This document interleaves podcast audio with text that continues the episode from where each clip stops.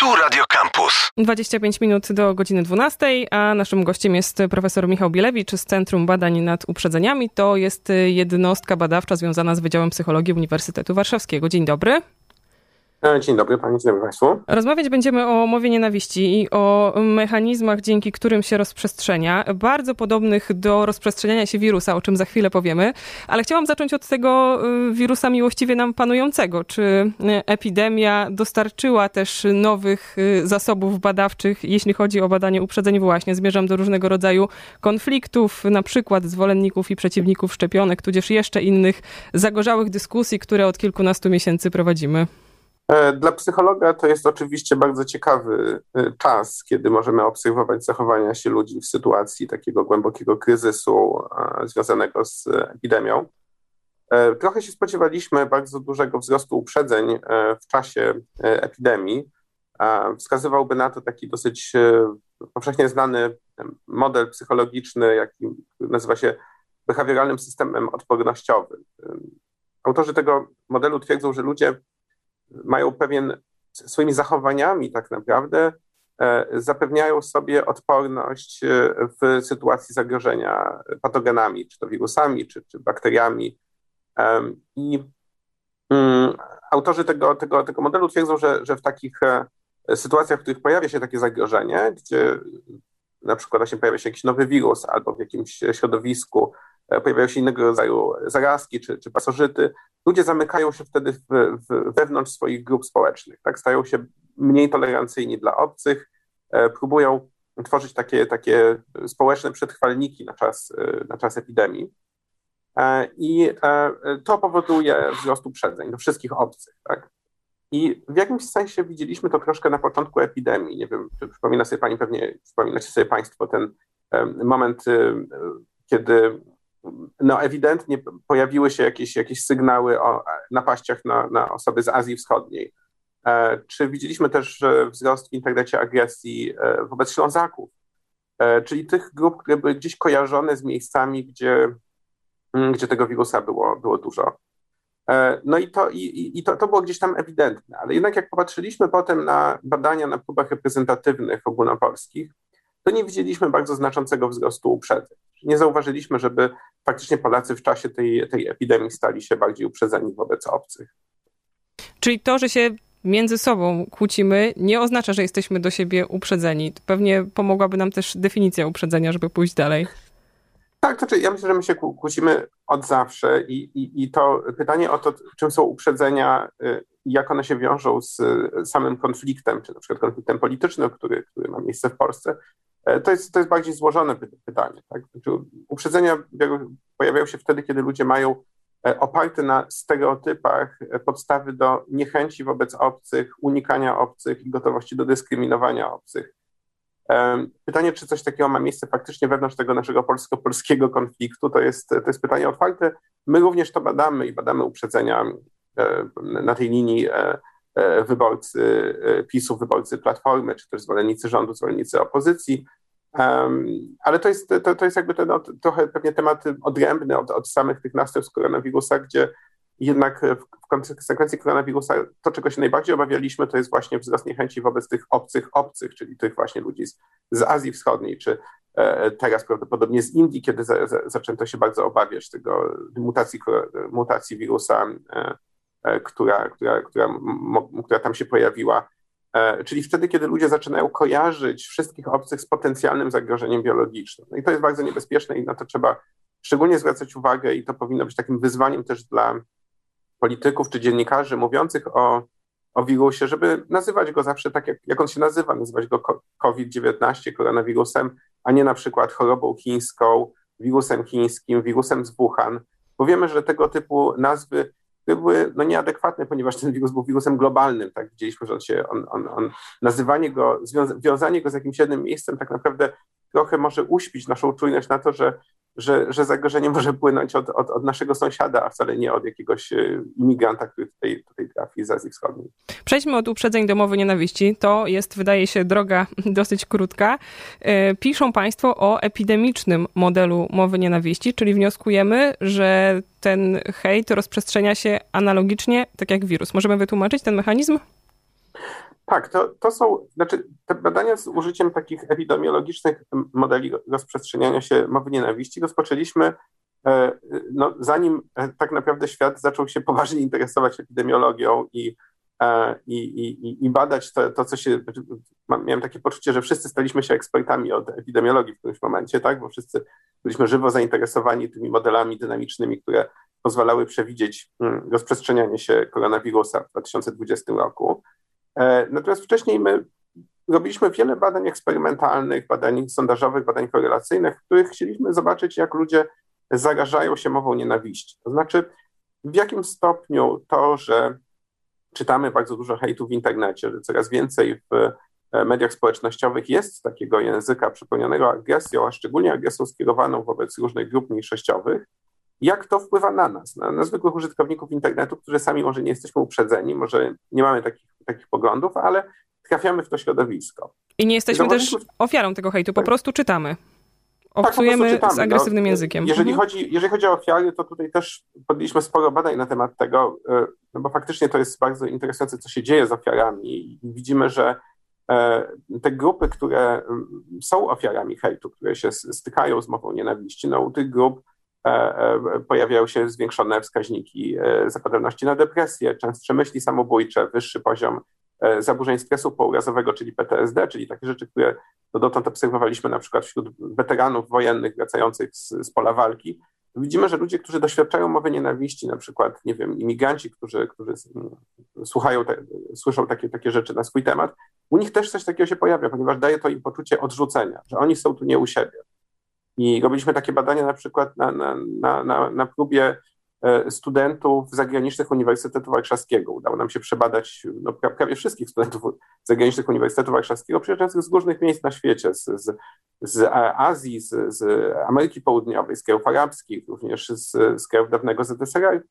I zauważyliśmy, się, zauważyliśmy, że ci z nich, którzy w Polsce doświadczyli jakiejś mowy nienawiści, kontaktu z jakąkolwiek mową nienawiści, u nich faktycznie po pierwsze był, pojawił się gorszy nastrój, no ale co, co jeszcze dla nas, dla nas ważniejsze, to właśnie pojawiały się wyższe poziomy tego stresu pourazowego, czyli no czegoś, co już jest faktycznie na pewnym, na pewnym problemem klinicznym, tak? Znaczy prawdopodobnie będą oni musieli mieć no, w jakiś sposób możliwe, że, że skończy się to na, na, na, na, na konieczności jakiejś pomocy psychologicznej. Mhm. To samo widzieliśmy też u osób LGBT, tak? znaczy u osób nieheteroseksualnych. Tutaj takich ogólnopolskich badaniach zauważyliśmy, że, że te osoby, które się stykają z mową nienawiści, choćby w, w, w telewizji, w sieci czy z polityków, y, u tych osób częściej pojawiają się, pojawia się depresja i, i myśli samobójcze. Więc jeżeli chodzi o ofiary, to, to mhm. rzeczywiście to są, konsekwencje są dramatyczne. Z profesorem Michałem Bilewiczem z Centrum Badań nad Uprzedzeniami rozmawiamy o mowie nienawiści. Było sporo o ofiarach hejtu takich bezpośrednich, ale chciałam, żebyśmy wrócili do tego epidemicznego modelu mowy nienawiści, y, czyli do modelu, który dotyczy osób stykających się teraz nie wiem, czy użyć słowa pośrednio, czy bezpośrednio. Takich, których bezpośrednio hejt nie dotyczy, ale tych, które widzą go na przykład y, w sieci. Jak on na nich oddziałuje? To oddziaływanie jest, jest y, widoczne na trzech poziomach. I e, pierwszy poziom to jest taki poziom e, czysto emocjonalny. To znaczy wtedy, kiedy e, widzimy cierpienie innego człowieka, to mm, w taki zupełnie naturalny sposób sami odczuwamy ból. To jest, za to jest odpowiedzialne struktury w mózgu, które które no, gdzieś regulują naszą empatię. To jest e, przednia część zakrętu obręcze, całe sieci, które e, obszarów mózgu, które się aktywują wtedy, kiedy widzimy, widzimy cierpienie innego człowieka. No i teraz wtedy to jest taka nasza naturalna reakcja, wtedy, kiedy widzimy na przykład, nie wiem, dzieci z krajów Bliskiego Wschodu, które próbują trafić do, do Europy, uciekają przed wojną, przed głodem, i um, wydobywane są, są ich ciała z, z morza, albo widzimy ich wygłodzonych w, w, ośrodkach dla uchodźców. E, naturalną reakcją jest reakcja właśnie empatyczna, że, że, że jest to dla nas jakieś coś bardzo e, takiego e, e bolesnego i, i, i, chcemy ten, coś z tym zrobić. Tak? To jest człowiek, który ma bardzo duży kontakt z hejtem, który bardzo jakby jest zanurzony w tą, w tą rzeczywistość e, mowy nienawiści, dużo czytał tego typu wypowiedzi w internecie. E, u takich osób e, ta reakcja empatyczna jest znacznie słabsza. U tych osób nie pojawia się ta, ta, ta, ta reakcja empatyczna i Co więcej, często pojawiają się różnego rodzaju inne emocje, takie jak na przykład schadenfreude, czyli jakiś taki rodzaj pewnej radości związanej z tym, że ktoś inny cierpi, czy nawet pogardy wobec, wobec grup mniejszościowych. I to widzieliśmy w wielu badaniach, które prowadziliśmy na ten temat, i to, to są efekty automatyczne, które niestety dotyczą ludzi, którzy nawet zupełnie nie są uprzedzeni, po prostu mają dłuższy kontakt z, z, z, z mową nienawiści. E, drugi, druga taka zmiana to jest zmiana na poziomie naszej, naszej wrażliwości na chęć, czyli tego, czy jesteśmy w stanie rzeczywiście oddzielić łatwo to, co jest mową nienawiści, to, co jest językiem brutalnym, którego nie powinno być od, od, od takich zwykłych, zwykłej jakiejś publicystyki czy, czy, czy polemicznego języka. E, I tutaj też widzimy, mm, że ludzie się odwrażliwiają na chęć. Często mówimy o desensytyzacji, czyli tak jak ludzie po prostu, którzy mają duży, często kontakt z agresją, w którymś momencie przestają być wrażliwi na agresję. No i ta agresja, która wzbudza w nas właśnie jakiś stres, jakieś negatywne uczucia, e, u osób, które mają bardzo duży kontakt z hejtem, ten język przestaje już nas stresować, przestaje już nas denerwować. Tak? No i ostatnia zmiana to jest taka zmiana normatywna, czyli E, no, generalnie, kiedy widzimy takie wypowiedzi, to zwykle uważamy, że one są niedopuszczalne, że powinno się jakoś z nimi walczyć, zgłaszać e, e, moderatorom, zgłaszać te, tego typu wypowiedzi właścicielom mediów czy mediów społecznościowych. No i widzimy, że to, to też zanika. To znaczy, im więcej tego widzimy w otoczeniu, to wtedy pojawia się coś, co psychologowie nazywają normą deskryptywną, czyli E, e, taką, taką normą wynikającą z tego, że w naszym otoczeniu jest to bardzo powszechne. Jeżeli to jest bardzo powszechne, no to prawdopodobnie nie może to być nic e, niepożądanego. Powszechność powoduje, że nagle uważamy, że to zachowanie jest zupełnie naturalne, normalne. I to tak się dzieje też właśnie z mową nienawiści. To znaczy, mowa nienawiści staje się czymś takim zupełnie potocznym. Nawet jeżeli nie zgadzamy się z jej treścią, to uważamy, że jest jednak ona czymś naturalnym. No i to wszystko jest bardzo niebezpieczne, bo to powoduje, że sami zaczynamy po jakimś czasie posługiwać się takim językiem i naszą naturalną reakcją wobec różnych grup, które padają ofiarą mowy nienawiści, jest emocja pogardy. I e, to jest coś, co obserwujemy w różnych badaniach eksperymentalnych, gdzie ludziom na przykład kazaliśmy bardzo długo czytać e, nienawistne wypowiedzi, albo badaliśmy po prostu e, osoby, które więcej czasu spędzają w, ty, w tego typu mediach i, i, więcej mają z nimi kontaktu z, z, z wypowiedziami nienawistnymi. No i to widzieliśmy w tych badaniach. I w tym momencie pomyśleliśmy, no co się stanie wtedy, kiedy spróbujemy zrobić taką symulację pewnej populacji, w której pojawia się hejt. Tak? Ja, czy ludzie się będą tym hejtem zarażać w taki sam sposób, jak, jakby to miało miejsce w, w wypadku epidemii? I stworzyliśmy taki model e, komputerowy, który, e, w którym, e, model agentowy, w którym po prostu próbowaliśmy zasymulować takie społeczeństwo. Ten model był bardzo pesymistyczny, ponieważ E, przy różnych zmianach, które tam wprowadzaliśmy, prawie zawsze dochodziliśmy jednak do tego samego momentu końcowego, w którym w społeczeństwie absolutnie dominuje pogarda wobec, wobec grup e, naznaczonych, stygmatyzowanych i w społeczeństwie e, hejt staje się czymś absolutnie powszechnym, to znaczy wszyscy zaczynają mówić w taki sposób. Czy dało się też wyliczyć wskaźniki? Nawiązuje do tego, że w przypadku epidemii COVID-19 były jakieś takie dane, że jedna osoba zaraża osób X, w maseczce pewnie jakieś tam mniej niż X, więc jak z tym hejtem? Tak, no, znaczy to są właśnie te czynniki, które, które spróbowaliśmy eksplorować po tym, jak już, to, jak już opisaliśmy ten, ten model. Zobaczyliśmy, że on jest taki liniowy, to znaczy, że on jest bardziej pesymistyczny niż epidemia, ponieważ każda epidemia w którymś momencie przechodzi, tak? samoczynnie w zasadzie. Tak? E, e, ludzie nabierają odporność na te, na te patogeny i jakaś ta cząstka populacji, która przetrwa, no, prawdopodobnie e, będzie już odporna.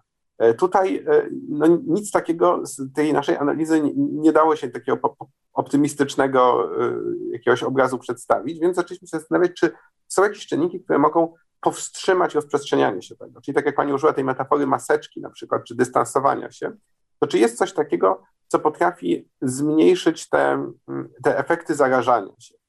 I nad tym pracujemy właśnie teraz, to znaczy nad różnymi metodami, które mogą spowodować, że ludzie nie będą chcieli e, takim językiem się posługiwać.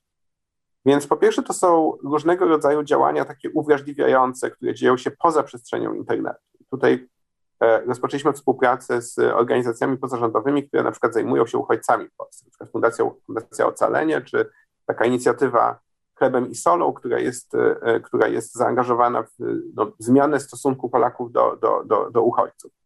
I próbowaliśmy z nimi zrobić, podjąć takie działania, które będą które miały na celu właśnie większe uwrażliwienie ludzi na, na, na, to, kto jest po drugiej stronie tego hejtu. Znaczy uświadomienie sobie, że to nie jest taka zwykła gadka, że my sobie mówimy o jakichś tam uchodźcach, tylko że jakiś uchodźca, który przeczyta to, co napisaliśmy, rzeczywiście jego to bardzo dotknie i poczuje się tym, e, poczuje się tym, tym dotknięty jako on i jako, jako jakaś grupa, do której należy muzułmanie, uchodźcy, imigranci.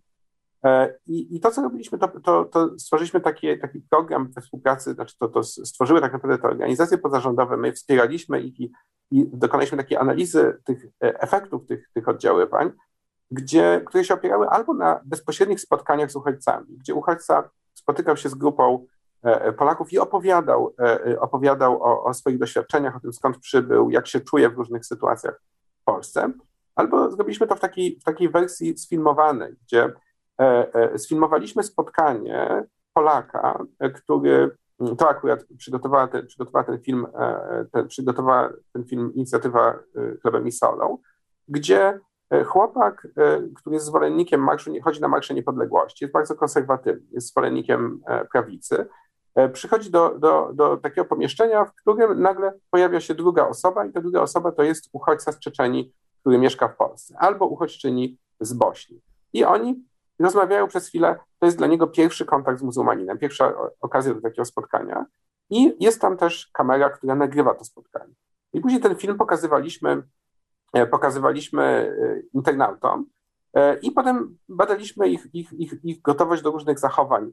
I to, co zauważyliśmy, to że po pierwsze, to takie bezpośrednie spotkanie z, z uchodźcą faktycznie jest czymś, co jest w stanie zwiększyć poziom empatii, E, e, ale też nawet wtedy, kiedy sami nie spotykamy uchodźcy, tylko po prostu zobaczymy filmik w internecie, na którym widzimy, że jakiś ktoś inny, kto jest nastawiony antyuchodźczo, miał e, jakiś, spotkał się z uchodźcą, rozmawiał o, o, o, o jego doświadczeniach, o historii jego życia i to na nas wpływa. To jest w stanie zwiększyć u nas poziom empatii i to się w efekcie przejawia, przekłada też na, na zachowania w sieci, na to, mhm. że będziemy rzadziej, e, e, e, nie wiem, aprobować e, czy, czy podawać dalej e, te wypowiedzi, które są, e, które są jednak mają charakter mowy mm. nienawiści, bo, bo bardzo często nie chodzi po prostu o mówienie, tak, o generowanie mowy nienawiści. My nie chcemy tak naprawdę zmienić tego, że ludzie, mam nadzieję, że ludzie przestaną używać takiego języka, ale że na przykład przestaną lajkować te treści, tak, przestaną dzielić się nimi na, w mediach społecznościowych, czy to na Twitterze, czy na, na Facebooku, czy na,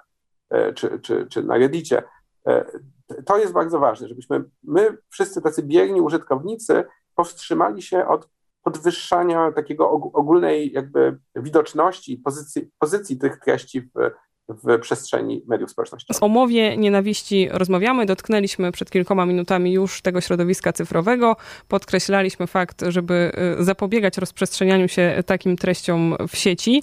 No i w Państwa badaniach przy epidemicznym modelu nienawiści pojawia się też y, nowy zawodnik, pewien waleczny bot, który walczył z hejtem w sieci. No właśnie, jakby ten waleczny bot y, posłuchał, co śpiewał przed chwilą Łona, to pewnie zareagowałby jakoś na to.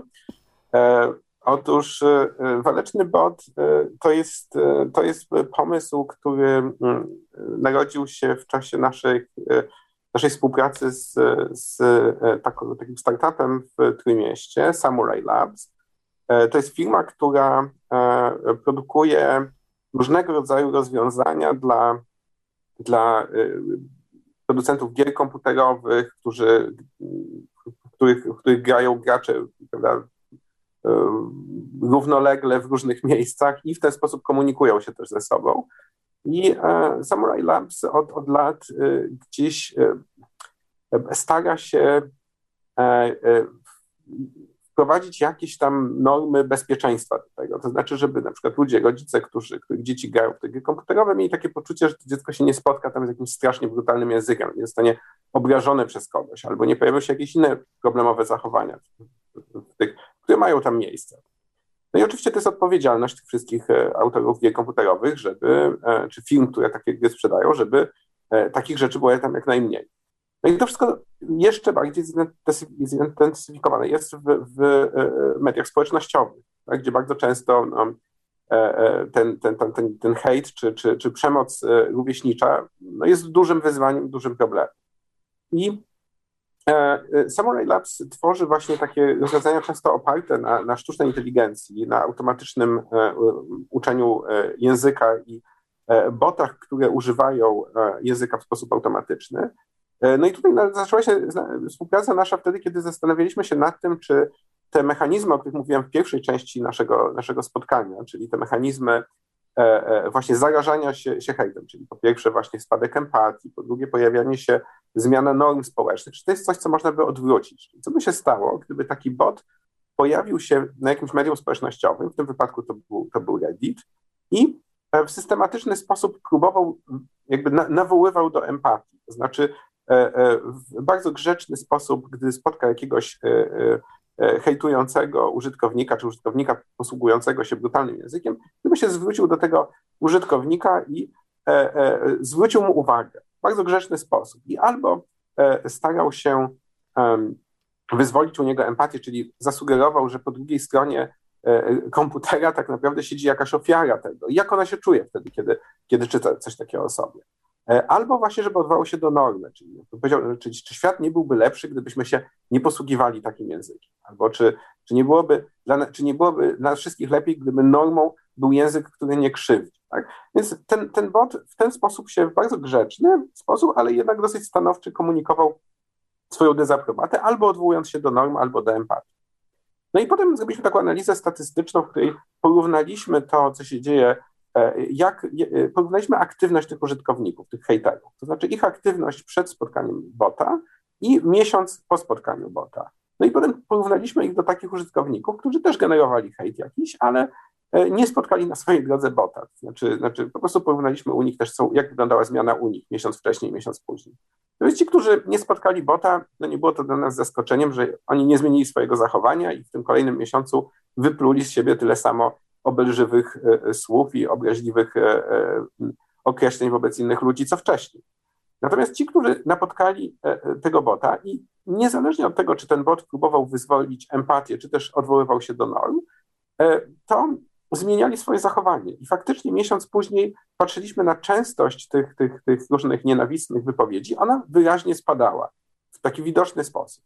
Niedawno ogłosiliśmy to w takim artykule w czasopiśmie Aggressive Behavior, gdzie pokazaliśmy właśnie to, jak taki, taka, taka często jednokrotna, czasami częstsza, ale najczęściej jednokrotna nawet e, konfrontacja z e, e, hejterem jest w stanie fundamentalnie zmienić zachowanie takiego hejtera. Czyli my teraz wszyscy powinniśmy usiąść do klawiatur i niczym ten bot wchodzić w polemikę z różnego rodzaju hejterami? Jeżeli to jest grzeczna polemika, to tak. I to jest, to jest pewna lekcja z tych badań, która wynika, która jest pewnie niezgodna z tym, e, e, czego zwykle e, naucza się w szkołach wtedy, kiedy na przykład uczymy uczniów o odpowiedzialnego korzystania z internetu. No to wtedy tak główna, główne przesłanie zwykle jest takie, nie karmić trolla. Prawda? Jeżeli ktoś jest, tak się zachowuje, to trzeba go ignorować. No i to widzimy w badaniach porównawczych. Teraz skończyliśmy takie duże badanie porównawcze, więc widzimy, że w Polsce, w Niemczech, w Anglii najczęstszą reakcją na hejt jest ignorowanie tego hejtu. I to nie jest dobre, ponieważ wtedy powstają takie, takie bańki hejterów, które nawzajem się napędzają i się w ten sposób komunikują. Jeżeli oni nigdy nikt e, nie uświadomił im, że to jest nie w porządku, to oni będą dalej e, takim językiem się posługiwać. E, więc jeżeli możemy się skonfrontować w taki bardzo grzeczny i delikatny sposób, często nawet właśnie rozumiejący, empatyzujący z uczuciami tych ludzi, którzy ten hejt generują, ale sugerujący mi, że to nie jest najlepszy sposób wyrażania swoich e, przekonań czy swoich emocji, e, to jest, to jest skuteczne. No i, i warto, warto to robić. Nie chodzi o to, żeby spędzać godziny w internecie, ale wtedy, kiedy widzimy takie zachowanie, to warto rękawice podjąć i e, nie wchodzić w bardzo agresywną e, konfrontację, czyli odpowiadać hejtem na hejt, bo zwykle mamy skłonność właśnie do takiego zachowania, tylko próbować spokojnie tłumaczyć, co nam się nie podoba w zachowaniu tego użytkownika. To ja jeszcze na koniec do sylwetki hejtera chciałam przejść i zapytać o to, czy uprzedzenia się łączą albo w jakiś sposób kumulują. Czy jeżeli dyskutujemy z kimś, załóżmy w temacie jakichś uprzedzeń homofobicznych, to możemy wnioskować, że osoba po drugiej stronie y, jest też uprzedzona do innych narodowości, innych wyznań albo do jeszcze jakichkolwiek innych grup. Tak, w, w badaniach bardzo często mówimy wręcz o takim e, syndromie grupowej wrogości. E, e otóż okazuje się, że jeżeli ktoś jest uprzedzony wobec osób nieheteronormatywnych, to będzie prawdopodobnie też uprzedzony wobec, wobec Żydów, wobec muzułmanów czy, czy, czy, czy wobec różnych innych mniejszości. Więc uprzedzenia ze sobą bardzo silnie się, się wiążą i to powoduje też, że wtedy, kiedy na przykład mm, rozpocznie się jakaś kampania wymierzona w jakąś jedną grupę mniejszościową, to bardzo często rykoszetem też pogarszają się postawy e, e, ludzi wobec, wobec innych grup mniejszościowych. Dlatego też, też właśnie tak ważne jest to, żeby, żeby jednak e, troszczyć się o wszystkie mniejszości, ponieważ one rzeczywiście wzrost nienawiści wobec jednej z nich jest w stanie automatycznie doprowadzić do wzrostu nienawiści, nienawiści wobec, wobec innych grup. Ale czy wtedy też nie będą rodziły się uczucia bliskie nienawiści wobec właśnie tych uprzedzonych? Czy można się uprzedzić do uprzedzonych? Tak, i oczywiście jest wiele badań, które pokazują to, że e, najwyższy poziom niechęci na przykład w Stanach Zjednoczonych dzisiaj jest wobec rasistów. To znaczy ze wszystkich grup, jakbyśmy mieli wziąć przeciętnego Amerykanina, to będzie najbardziej uprzedzony do rasistów. To jest, to jest grupa, wobec której która jest no, najbardziej nietolerowana dzisiaj, dzisiaj w Ameryce. I e, no, to jest oczywiście e, pytanie, na ile powinniśmy e, tolerować skrajne formy nietolerancji. Moim zdaniem nie. Znaczy tutaj to, to jest te, te, te, ta granica tolerancji powinna właśnie dotyczyć tych ludzi, którzy sami głoszą nienawistne wypowiedzi. I, i, I, to dotyczy oczywiście również tych członków grup mniejszościowych, którzy na przykład są E, nie wiem, radykałami i dążą faktycznie do, do, do działań przemocowych, ale zawsze pamiętajmy, żeby nie utożsamiać tego z całą populacją. Czyli fakt, że w Polsce mamy ilość tam rasistów, nie oznacza, że wszyscy Polacy są rasistami, tak samo jak fakt, że istnieje kilku e, e, radykałów wśród, wśród muzułmanów, nie znaczy, że powinniśmy wszystkich muzułmanów przez ten pryzmat oceniać. Profesor Michał Bilewicz, Centrum Badań nad Uprzedzeniami, Wydział Psychologii Uniwersytetu Warszawskiego. Bardzo dziękujemy. Dziękuję bardzo za zaproszenie. Radio Campus. Same sztosy.